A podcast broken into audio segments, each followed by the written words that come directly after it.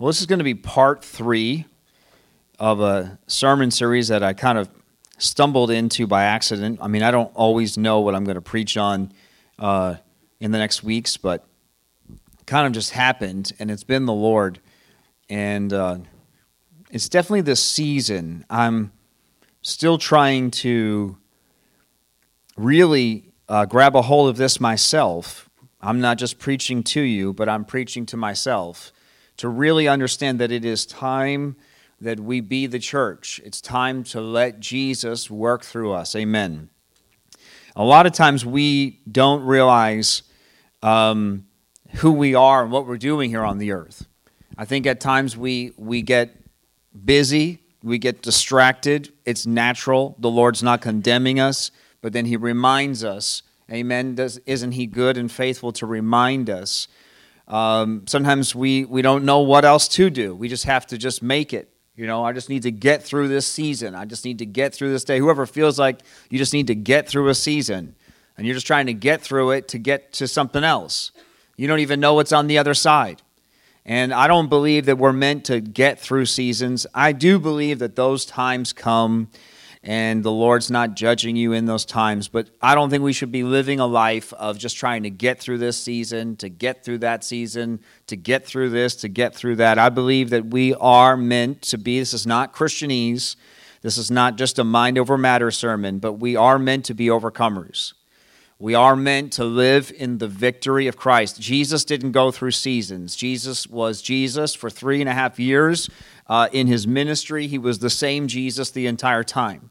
And he was meanwhile verbally abused, right? He was mentally abused, then he was physically abused, right? He lost, he saw his cousin be beheaded. Everywhere he went, some people would love him and others would hate him. He's dealing with the demonic every single city he went to, but you don't see Jesus's demeanor change. He stays the same powerful Jesus the entire time that he's on the earth. And so, as believers, you know, we go through times where we have maybe it's a bad hour for you. Some of you, it's a bad day. Some, it's a bad week. Some of it's a bad 10 years.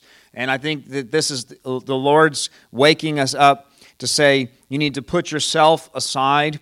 I see you. I know what you're going through. I'm aware of your issues. I feel compelled to remind us. I said last week that Paul was led by the Spirit of the Lord. Paul tried to go to Asia, and the Lord pushed him on a ship, right? In chains, by the way, you know, all the way over here to this shipwrecked island where now he's they're cold, they're freezing, they're starving, and then a viper bites him.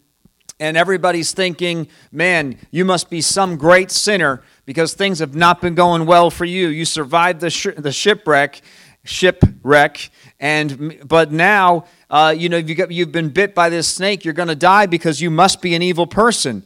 And so the natural circumstances around you are irrelevant. And sometimes we try to think, well, if God is with me, then everything's going to be perfect.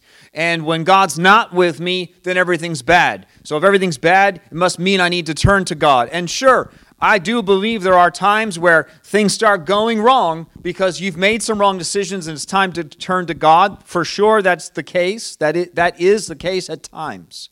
But that is not always the case. You cannot just judge your circumstances and say, well, God's with me because everything's good right now. God's not with me because everything's bad right now. I believe that we're meant to live like like there is no tomorrow every single day. I believe we're meant to set our eyes on Christ and set our eyes on the realities of heaven at every moment of every single day. And I'm not saying that the Lord doesn't have grace on you to have a little pity party, but it's time to end the pity party. It's time to put down your issues and your stuff, and it's time to set your eyes on Christ and walk with Him.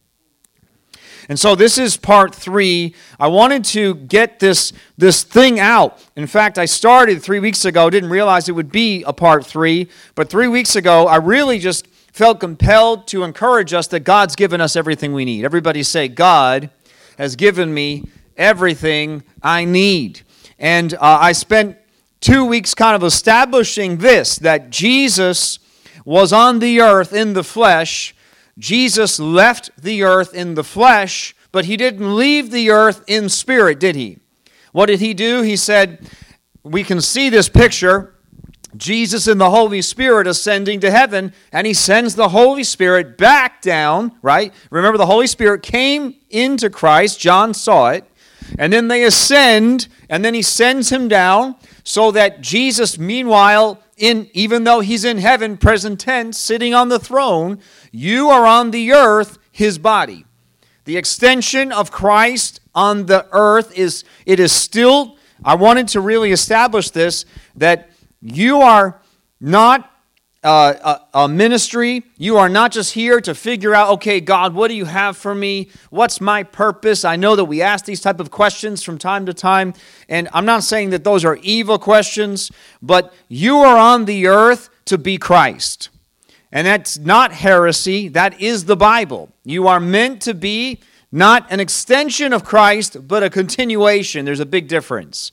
Because an extension of Christ or a, a, your own ministry or finding your own purpose is so self focused. It's all about your gifts and your abilities. Well, and I'm this and I'm that and I'm good at this and I'm good at that. You know, when I read my word, you know what I find? Characters that weren't good at stuff that God used them for.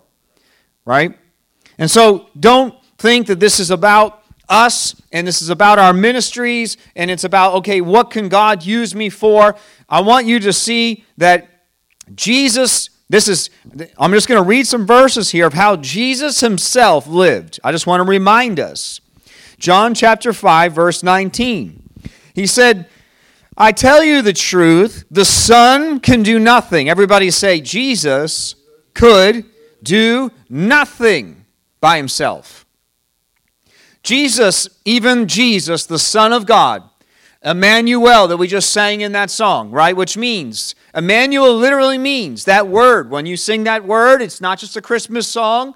You know, when we just say that word, it comes right from the Bible, and the word Emmanuel means God with us. God is with us. So, Jesus, being God with us, said that he does nothing by himself. He said he does only what he sees the Father doing, and whatever the Father does, the Son also does. Verse 30 I can do nothing on my own. I judge as God tells me. Therefore, my judgment is just. He says, Because I carry out the will of the one who sent me, not my own will. Everybody say, Not my own will. Our flesh is such a heavy burden, isn't it?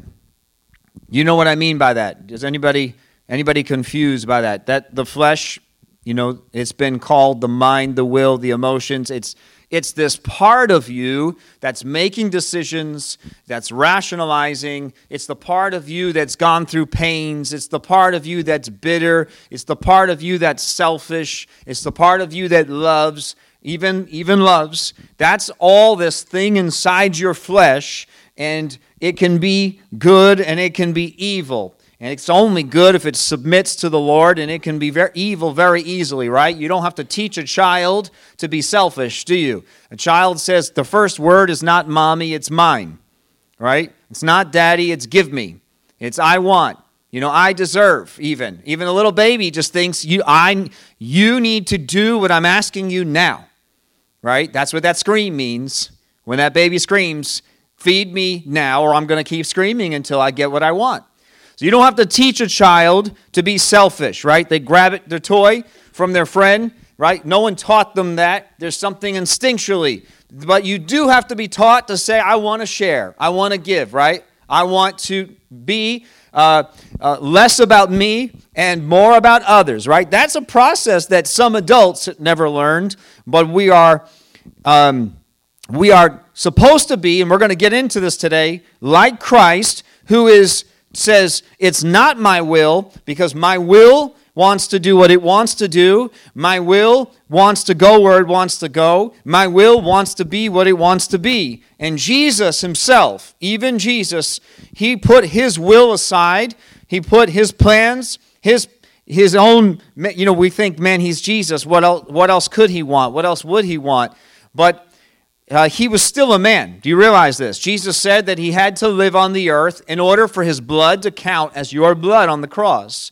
In order for it to be equal, it says he was, was, was without sin. Well, what does that mean? Does that mean that he wasn't tempted? No, because the Bible tells us he was tempted in every single way that you and I are tempted. So that means that Jesus, uh, even though it's hard for us to imagine that he might have wanted to do his own thing, if the Bible says that it's not my will, but your will be done, he obviously was tempted. That's where we can see those. I brought those up last week and the week before the three temptations of Christ.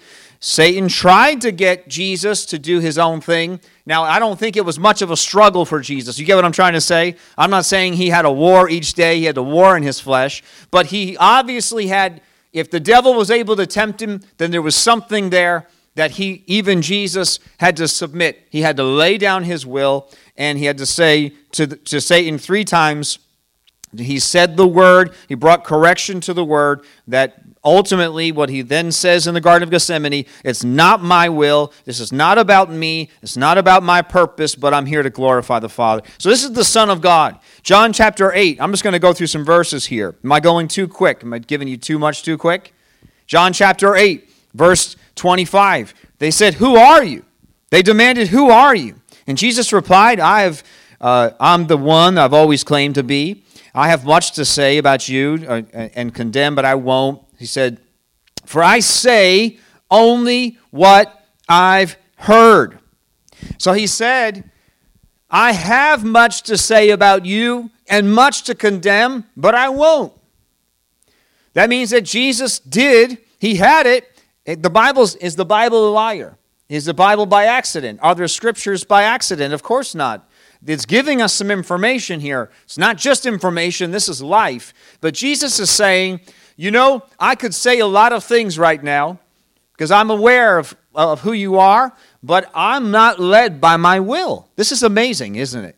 Jesus didn't just run around just doing what he wanted to do. He was led, apparently, and because the word tells us, we know this, not just by, you know, his own self because he's Jesus, he's the Son of God, but even he was submitted to the Father. And he says, but they still didn't understand that he was talking about his Father. So Jesus said, verse 28, when you have lifted up the Son of Man on the cross, then you will understand that I am He. I do nothing on my own, but say only what the Father taught me. And the one who sent me is with me. He has not deserted me, for I always do what pleases him. Isn't that amazing? Jesus said, I'm on the earth to listen to what the Father says, to do what he says, and to please him. Does anybody ever think of Jesus in this way? I don't think we think of Jesus as like as a character. I, I'm, I'm I don't mean to bring him down and lower him down like that. I'm just saying, as a Bible character who does what someone else tells him to do. We think of Jesus as, as well, he's Jesus. He already knows. He doesn't even have to think. He just does. I mean, but uh, because he's the Son of God.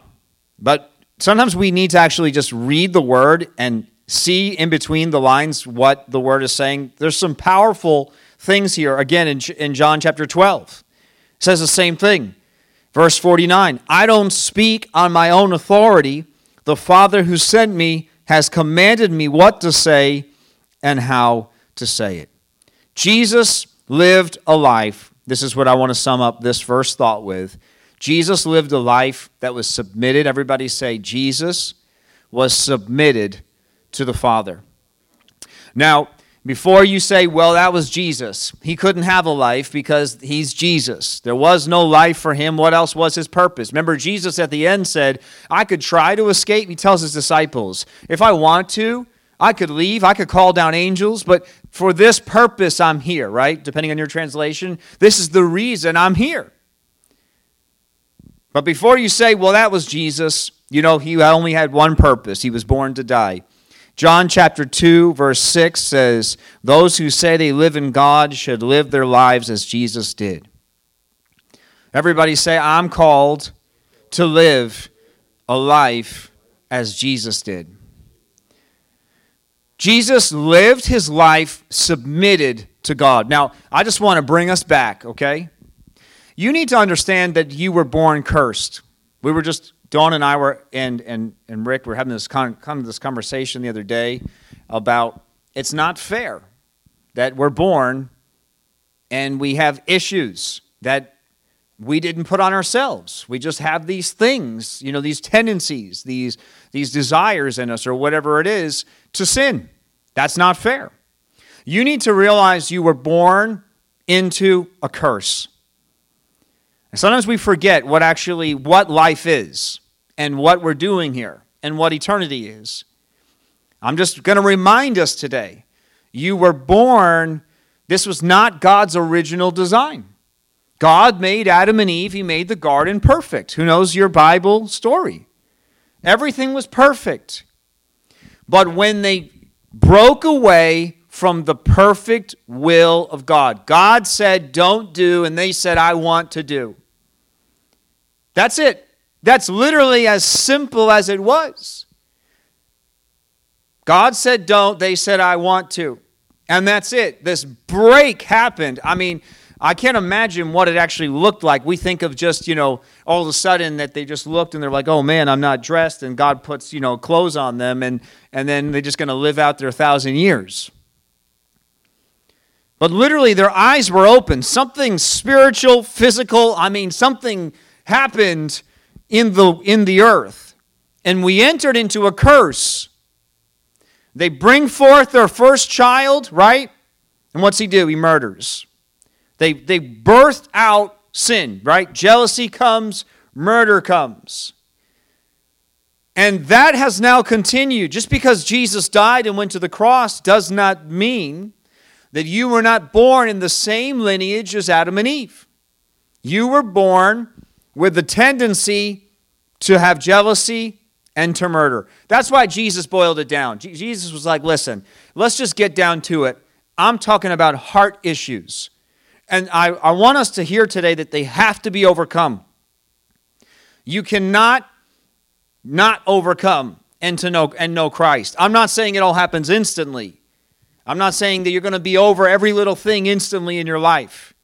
But your life is not meant to be, grace is not meant to be this thing that says, well, you know, God's in heaven and goes, I, I know you're sinners and I know you're evil and I know that you want to do those things and I'm just going to overlook those things.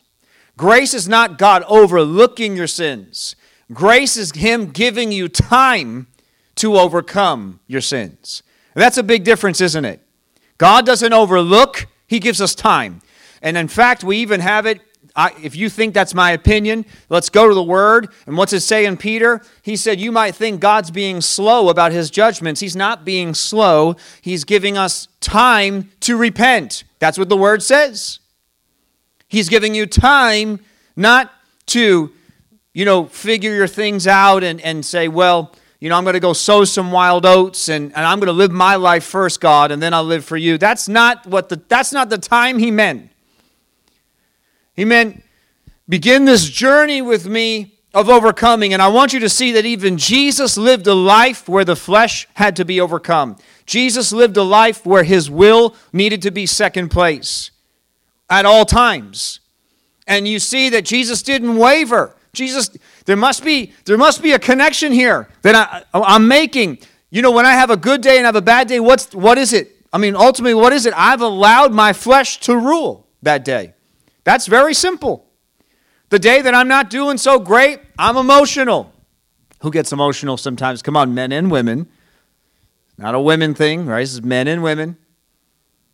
Dawn always said it that men have their time of the month too. It's true. It's true. Listen, we all get emotional. We all have bad days. We all go through stuff. We all have those times. But listen, it's because we're in our flesh. Let's just be blunt and be honest about it. We don't, I'm not saying, again, there's no condemnation for those in Christ Jesus, all right? Romans 8. I'm not condemning and neither is he. I'm just saying that we need to put those things aside. We need to realize wait a second, my flesh is ruling right now. And, and, and, and this is not the point of today's sermon, but I'm building something here. Because Jesus was on the earth for a purpose. And he didn't have time to worry about and deal with his flesh his whole life. Imagine Jesus was all bogged down dealing with, you know, the fact that he's like, man, you know, I gave everything. You know, I give these guys everything. I've just, I've poured out everything, and you know, they just don't give me anything in return. I'm just gonna, I'm just gonna take some time off, and I'm gonna deal with me. I don't even get, I don't even have a place to lay my head. I'm gonna go buy myself a little place, I'm just gonna take some time. And then he would be a little surprised when all of a sudden it was time to be crucified and be resurrected. I know you're thinking that's crazy. We're talking about Jesus here, but my word says that Jesus was submitted and does and, and said only what God directed him. And my Bible says that we need to live our lives as he did. Romans 8, verses 11 says, The Spirit of God who raised Jesus from the dead lives in you. Everybody say, The Spirit of God that raised Jesus from the dead lives in me. And it says, And just as uh, God raised Christ from the dead, he will give life to your mortal bodies by the same Spirit living within you. The same exact thing is going to happen for you that happened for him, which is that that curse at the cross, the blood of Jesus, it broke the curse. Listen, who's repented and who gave your life to Jesus? When you did that, that curse was broken. The thing that controlled you was broken. But who found that your flesh was still there? Was anybody surprised when there was still a tendency to want to do evil? Now listen, I'm going to I'm going to give you some a definition of evil, and I think you're going to be surprised. Anything except the perfect will of God. We think of evil as, well, that's murdering. That's, you know, robbing a bank. That's rape. You know, something, those real evil. We don't think of evil as just lying. We do it all day, every day. Everybody does. We live in a world that lies. You don't think of evil as, you know, uh, tailgating the person in front of you because you're annoyed that they're going slow. But really, it's like, you know, I'm annoyed at this person. I'm judging myself, not you, Dawn. Dawn, Dawn drove to church today. I rode in the passenger seat. We don't think of that as evil. But, you know, just, just stop and think do you think Jesus would do that? Like, well, I'm thinking, well, Jesus probably had places to get to too. If he didn't, he wouldn't be on time. But do you think that Jesus would get annoyed at the car in front of him. Did you hear what my what my does your Bible say the same thing? Those who say they live in God should live their lives as Jesus did. I mean, it's so simple, and yet it's so hard because our flesh is so strong. Our flesh wants to do what it wants to do, when it wants to do it, and how it wants to do it and it's the thing it's it is literally the only thing keeping us from the presence of God. It's the only thing, just that one barrier from the power of God, which I'd like to look at today, of coming and working through your life. It's because we're so worried about us and our world and about our plans and our desires. Let's keep moving here. It says in the book of Second Peter, Second Peter chapter 1, verse 3 says, By his divine power, God has given us everything we need. God has given us everything we need for living a godly life. We have received all this by coming to know Him, the one who called us to Himself by means of His marvelous glory and excellence. Did you hear what the word says? God has given us everything we need. It's by His divine power for living a godly life. Do you know there's no excuse for us? You know that we don't have an excuse before God to say, I'm not living too well right now. And we just say, we go to God, but God, I know that I shouldn't have said that. I know I shouldn't have done that. I know I'm having a bad day, but and we think we have the right. We think we have the right to have a bad day. You know you don't have a right to have a bad day. I'm not saying again. I'm going to say it again. Someone listening to the podcast can can is going to have to testify. Okay, he's not judging us. He's not condemning us. He said it three times. I'm not condemning us, and neither is the Lord. But I want us to hear that He's given us everything we need to live a godly life. Jesus didn't get off. Jesus stayed focused on the purpose and on the meaning of his life here on the earth. And in fact, when you got saved, now here we go.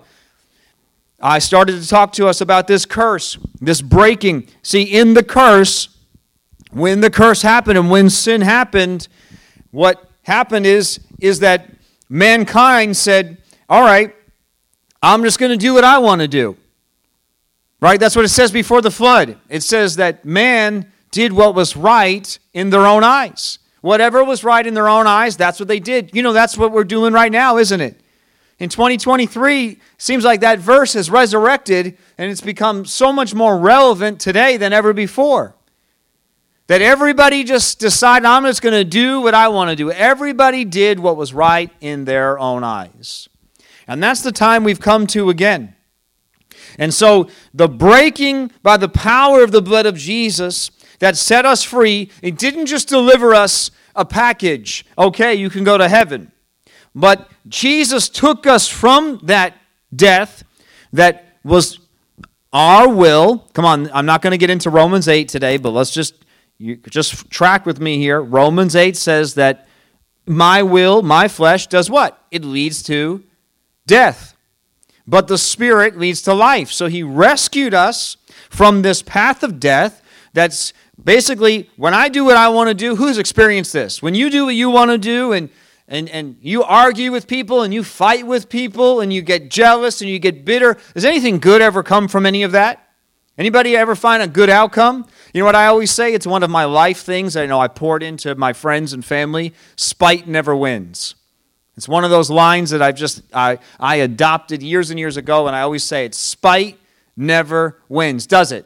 Whoever gets spiteful because you're like, well, you know, they did it to me, and you think you're going to do something back, that's what the mob is right? Everybody's killing each other. It doesn't end. You think all of a sudden you'll be like, all right, I forgive you. It doesn't end.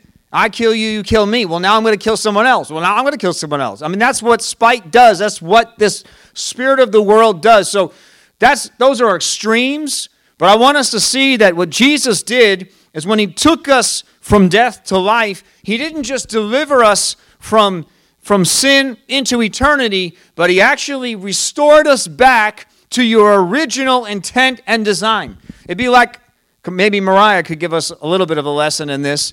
When a computer program, right, or computer has a virus, who remembers back in the day? It's not as much anymore, but it used to be code. What you know, the, sometimes what you need to do is you need to just turn the whole thing off and we need to start over. Sometimes I had to take out, you know, back in the day we had discs and I had to do a reboot. I mean, I, I don't just want this thing to turn off and on. I want this thing completely wiped of any memory and I want this thing fresh and new. That's what it needs. And that's really what happened when God rescued you from death to life is it's a reboot.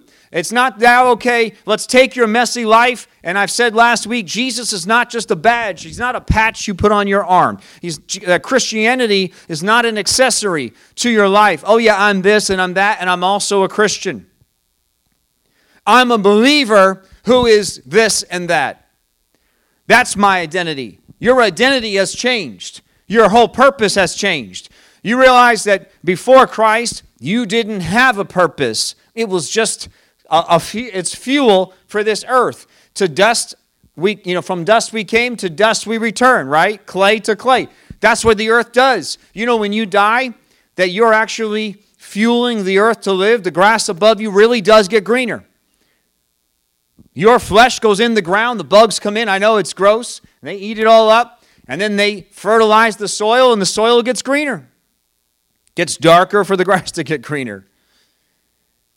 That's what your flesh is. That's all it is.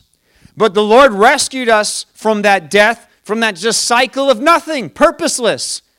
And the thing is that the devil wants to suck you back into that life. He wants you to be a believer that's still living with no purpose, you're just aimless, you don't know what's going on, and it's always this struggle. I'm not saying that there's not a struggle. Jesus faced a struggle everywhere he went. Did you notice that? But I don't ever see Jesus cower to it, ever. And, you're, and again, you're thinking, well, that's Jesus. I'm not Jesus. But my word says, in fact, that you are meant to live your life as he did. Sometimes we just think that's being good.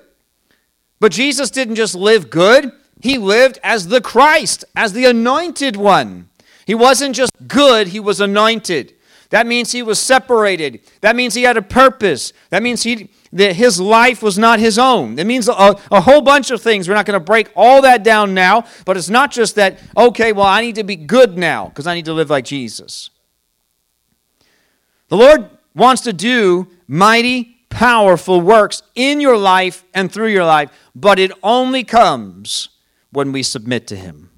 There is no other magic formula, is there, Jeannie, right? You can come up. We used to do prayer lines back in the day. People wanted to get prayer, people wanted to get delivered, think they're just going to suddenly be, you know, super Christians. But, you know, unless they go home and they make the decision, I'm not going to speak that way anymore, right, Dan, right? I'm not going to do those things anymore. You know, I don't care how many times you've been prayed for. I don't care how many times you've read through your word, how many worship services you go through. You know, none of those things are going to make a difference unless at the end of the day, when it comes time for you to do what's right, you actually do it. And the thing is, what I want us to see today is that there is no excuse. You cannot say, well, it's just too hard for me, or I, it, I, I'm trying, but I just can't seem to overcome. Listen, if that's truly your words, then let it be with tears and repentance. Don't just let it be a cop out. It cannot be a crutch. It's, that's not grace, and that's not God, and that's not the Spirit of God in you. The Spirit of God says, You can do it, you will do it, and I'm going to help you to do it. Jesus was submitted to the Father and he didn't sin. That's what my word says. But his life was not here to show us a person that didn't sin. Sometimes we think Christianity is living a life that's, that's not sinning. That's not Jesus' purpose. Jesus' purpose, his not sinning, was just his, his nature. We think that's it. I've arrived. I've completed it. I got to heaven. I made it. And I tried to sin as little as possible. Jesus, that's just his divine nature, which I'm going to look at in a moment. That's just who he was. But that's not his purpose. His purpose was to be the light and to be the salt. His purpose was everywhere he went, it was not about him, but it was about someone else. His purpose was that there is a broken, hurt, lonely world that needs life, and he was there to give it. That was his purpose. Amen. Wow. Preaching to myself. In 2 Peter, uh, in 1, uh, 3 and 4, as we just read, before I read verse 4, it says this in Romans 8, verse 32 Since he did not spare even his own son, but gave him up for us all, won't he also give us everything else? You know, you could take this scripture. I can't, I'm actually I don't want to get into it. and I don't want to get off on a rabbit trail. But what a mockery of God to take this verse and use it as, like, well, God giving me my Christmas list. Because that's not what it meant. This is not, won't He give us everything else? Uh, Lord, I really want a boat. You gave me your son. I know you'll give me that too. That's not what it meant. He's saying, I, I haven't denied anything from you. Even my own son was not spared. What do you need to be an overcomer? What do you need to, if, if, if you're lacking, what does my word say? What's your word say?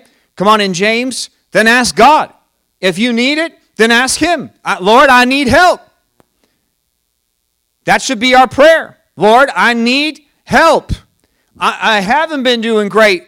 Not just a little pity party and just, you know, me over by myself and just dealing with myself like Eeyore. But Lord, I need your help. I'm struggling, but I need you. I know that th- my life is not meant to be this. Lord, help me. Use me. Help me to overcome. Help me to deal with what's going on in me. And the Lord says, Won't He also give us everything else? Listen, that's a prayer the Lord wants to answer. You ask the Lord to give you more strength, give you more peace, give you more joy where you're struggling, the Lord's going to answer those prayers. But I'll tell you what's going to happen immediately. Come on, right, Jeannie? What's going to happen the second after you finish praying? The devil's going to come and say, Oh, yeah? Come on, that's what he does. On, the Lord gave Adam and Eve authority. He gave them dominion. He gave them the whole earth in a way that we can't even understand. We think that they were just two naked people walking around the earth like without a care in the world. But you realize that they were super, like something super, something we can't even understand. In God's eternal nature, something supernatural and something without death. I mean, just we can't even fathom what they were. And Satan came immediately and tricked them into something so stupid and trivial. So listen, just because you prayed it doesn't mean that God didn't answer it. It just means the devil's quick to come and try to steal that faith from you. That's where we're, that's where faith comes in. Listen, it's all God, and yet I have to lock together with Him. I began to just think about this again, and I know that Annie laughs about this, but I had used it, the analogy of a vacuum cleaner some time ago. I don't know that that's what I would have said today, but I'm going to use it because that's one that that Annie got a kick out of. Listen, you're a vacuum cleaner. God's the power, all right? There is Niagara Falls right now is flowing eternally, right? And it's it's powering up generators and electricity is coming from all over the state, right? And it ends up at a power plant and it runs through big giant cables and it ends up all the way down at that little outlet right there. But you know what? Uh, if I don't plug into that, all that power and all that effort to get power to me is useless. Doesn't mean God's useless. I'm not saying that He's useless, but all the bigness and unlimited power available is nothing unless I plug in. And this is what I'm trying to say. God has done every single thing that He could have done for your life, but we must connect with Him. When I say, Lord, come into my life, Listen, the salvation prayer should not be, Lord, I'm sorry for my sins, forgive me. That's not the salvation prayer. That's only a piece of it. Everybody say that's only a piece of it. That's a, it's a vital piece, isn't it? That's vital. I'm not saying that's not important. But it's, Lord, become Lord of my life. Call you Lord, not just Savior, but Lord. I need to now. Jesus said, I want you to live your life as I did. Okay, well, how did you live your life? You lived your life apparently doing only what the Father said and only what He directed. And you can't say, well, I don't know what the Father wants, because we do. Because the Bible is filled. It's such a big book, it takes a year to read. If you think God hasn't told you what He wants in your life, you're fooling yourself or the devil's fooling you. God has told us exactly what He wants in, in our lives. We just don't want to do it. I remember a friend said to me once that human beings have the capability of justifying anything. We're able to justify anything. We're like, well, that applies to everyone else, but not me, and this is why. We all have our reasons.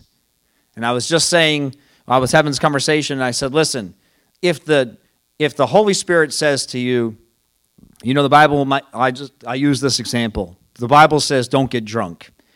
Bible doesn't say don't have a drink, but it says don't get drunk. But if the Holy Spirit comes to you and says don't have a drink, why well, I'm going to listen to the Holy Spirit.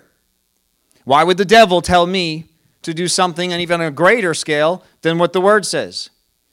All right, it's the Holy Spirit. But if the devil comes to me disguised as the Holy Spirit and says, No, you can get drunk. The Lord wants you to be happy. Says in Ecclesiastes, Be merry, be drunk.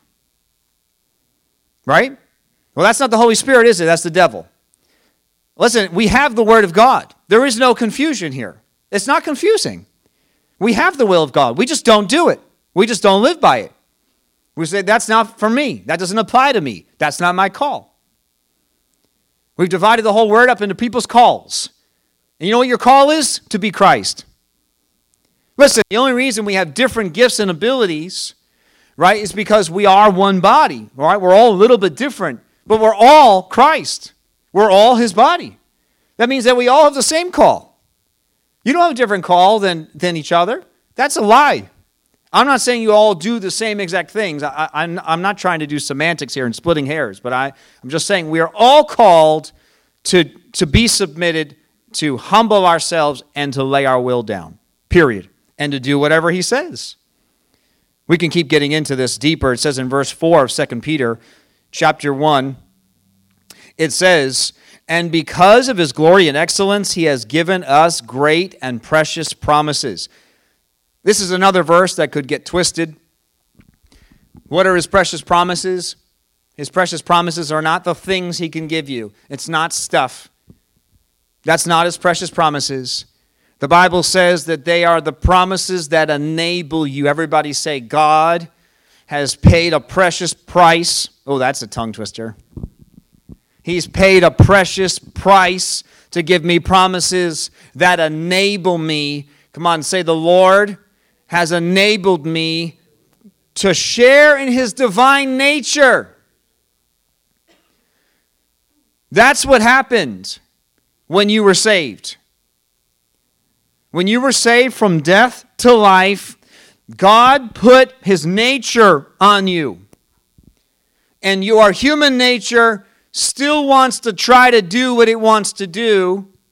And believe me, the devil will try to get that thing to rule until the day you die. And I'm not saying you're not going to go to heaven. I'm not even going to touch that. That's between you and God. That's between him at the, you and him at the judgment seat of heaven and hell. I'm not even I don't I don't know I don't know where a person has just wandered so far from God they've wandered away. That's between you and him. But I will tell you this that he has given you his divine nature for his divine purposes. We are not just a flesh thing that's trying struggling and dealing with flesh for eternity. You're meant, like, suddenly one day we're just going to die and we're going to be perfect, right? Right? While we're here on the earth, His divine nature is meant to be in us and upon us and through us now, not one day. We're not just this, like, slime, you know, and, and, and muck and just, you know, this, this clay. We're, we're not. That's what the world tries to say, right? You just crawled up. Apparently, you crawled out of the ocean. I don't know where the ocean came from. I don't know where the earth came from. Get, oh, a Big Bang. That's right. So apparently, you climbed out of, you know, Gook, you know, six billion years ago. They just keep adding more years to it. You know, give it longer time and then it makes more sense. And, and, and one day you're standing here with emotions and feelings and, and all this other stuff, not just, you know, you're not just a mechanical device, someone who thinks and breathes. And you were meant to live for God. That is our only purpose. Nothing else matters. Everything else is a sandcastle. You can build it all pretty, you can make it look nice, and just as quickly as you built it, the waves come in and wash it away. Only those that are built on the rock will survive. We have been given his divine nature for his divine purpose and escape the corruption caused by human desires. It's right there. Our word is so clear. Your human flesh has desires, and he has given you his spirit. Now, it says in Hebrews 13, I'll wrap these, this up. It says in Hebrews 13, don't, don't lose, I don't want to lose you though this quick. Let me finish. Stay with me. Hebrews 13, verse 20. Now may the God of peace who brought up the dead, our Lord Jesus, the great shepherd of the sheep, and ratified an eternal covenant with his blood, may he equip you with doing all you need. Listen, this is kind of a mouthful statement, but it needs to be said. He's saying, God raised Jesus from the dead. He took his blood and ratified an eternal covenant like that God. There's a reason that this verse 20 is so descriptive is he's trying to paint a picture of this is a big deal. Everybody say, this is a big deal. And he's saying that same God, that same power, may he, may that God, may the God that raised Jesus from the dead, and took his blood and washed away your sins for eternity. May that same exact God, that's what this verse means, verse 21, may he equip you with all you need for doing his will. Come on, does your word say the same? It says in the New King James, complete in every work, complete in every good work to do his will. Jesus paid a price to make you complete to make you whole. He didn't just he didn't just give you a crutch and give you life, but he completed you. He brought wholeness to you. It says uh, back in the NLT, may he produce in you through the power of Jesus Christ every good thing that is pleasing to him. And this, the reason that I, I started with Jesus again, and now I'm over here in, in Peter and Hebrews and looking at us, is I want you to see in these three weeks that I've been painting this, this transfer, God requires and is doing, and Jesus pointed it to us. Hebrews points us to, to this. Peter points us to this. Your life is meant to be exactly what Jesus's was on the earth. It's not something different. It's not, it's not Jesus being the Son of God and, and his ministry was so powerful and mighty, and then you know you have your little micro ministry. But in fact, everything, the wholeness, the completeness, the fullness, everything was meant to continue through us. May he produce in you, through the power of Jesus Christ, every good thing. Now, may he equip you, verse 21, with all you need for doing his will and may he produce in you through the power of Jesus Christ every good thing that is pleasing to him. This is multifold, and because we're closing, I'll just sum it up with this. Yes, he's going to give you the power to overcome your sin, but that is not the power that he's talking about. Yes, there is no excuse. Every single time you say, Lord, I can't, the Lord says, Well, then give it to me. I can. We just say, Lord, I, I can't win this basketball game, right? And we, we, that's when we pray, right? When we say, we have those plaques that, you know, I can do all things through Christ who strengthens me. You know, they're always on like sports jerseys. Because we think, you know, that's when the Lord, that's, I, oh yeah, I can do this because he's going to strengthen me. Meanwhile, they're, they're sailing like a, a, you know, they're, they're swearing like a sailor in the locker room. But I can do all things through Christ who strengthens me. That's not what it meant. It means that I don't have the, the capability and the power in this old man, that cursed flesh. That, that guy that was born into this earth, he's a sinner and, and he seems to still be here in some ways, and I don't like that, but I'm not going to listen to him anymore. I'm not going to follow him or her. If you're a her here, right? If you're a her here, I'm going to follow him and I'm going to follow his will, not my old will. And and when he, that happens, something supernatural happens. Then good things begin to come out of you. Jesus was already submitted. When he walked into a city and he began to do powerful things and he began to heal, he didn't say, Lord, forgive me for all these sins and, and, and I'm so sorry, Lord, and help me overcome my issues because I, you're about to use me. He was living a life that was submitted to God. And so when he walked into a city and he began to do the good things, began to do the works, the greater works as we looked at in John 14, right? Began to do these works. When he did those things, it was out of a place that was already submitted. He's not coming into the city and be like, okay, Lord, I need to repent really quick because I know you're about to use me. He lived a life that was submitted to God. Hopefully, this made some sense today. There's so much more I could give you. Philippians 2 13, the same thing about him. Give, he, God gives you, right? The, to will and to work. He gives us the desire. He gives us the power. 1 Corinthians 1 5, same thing. He's given us everything we need.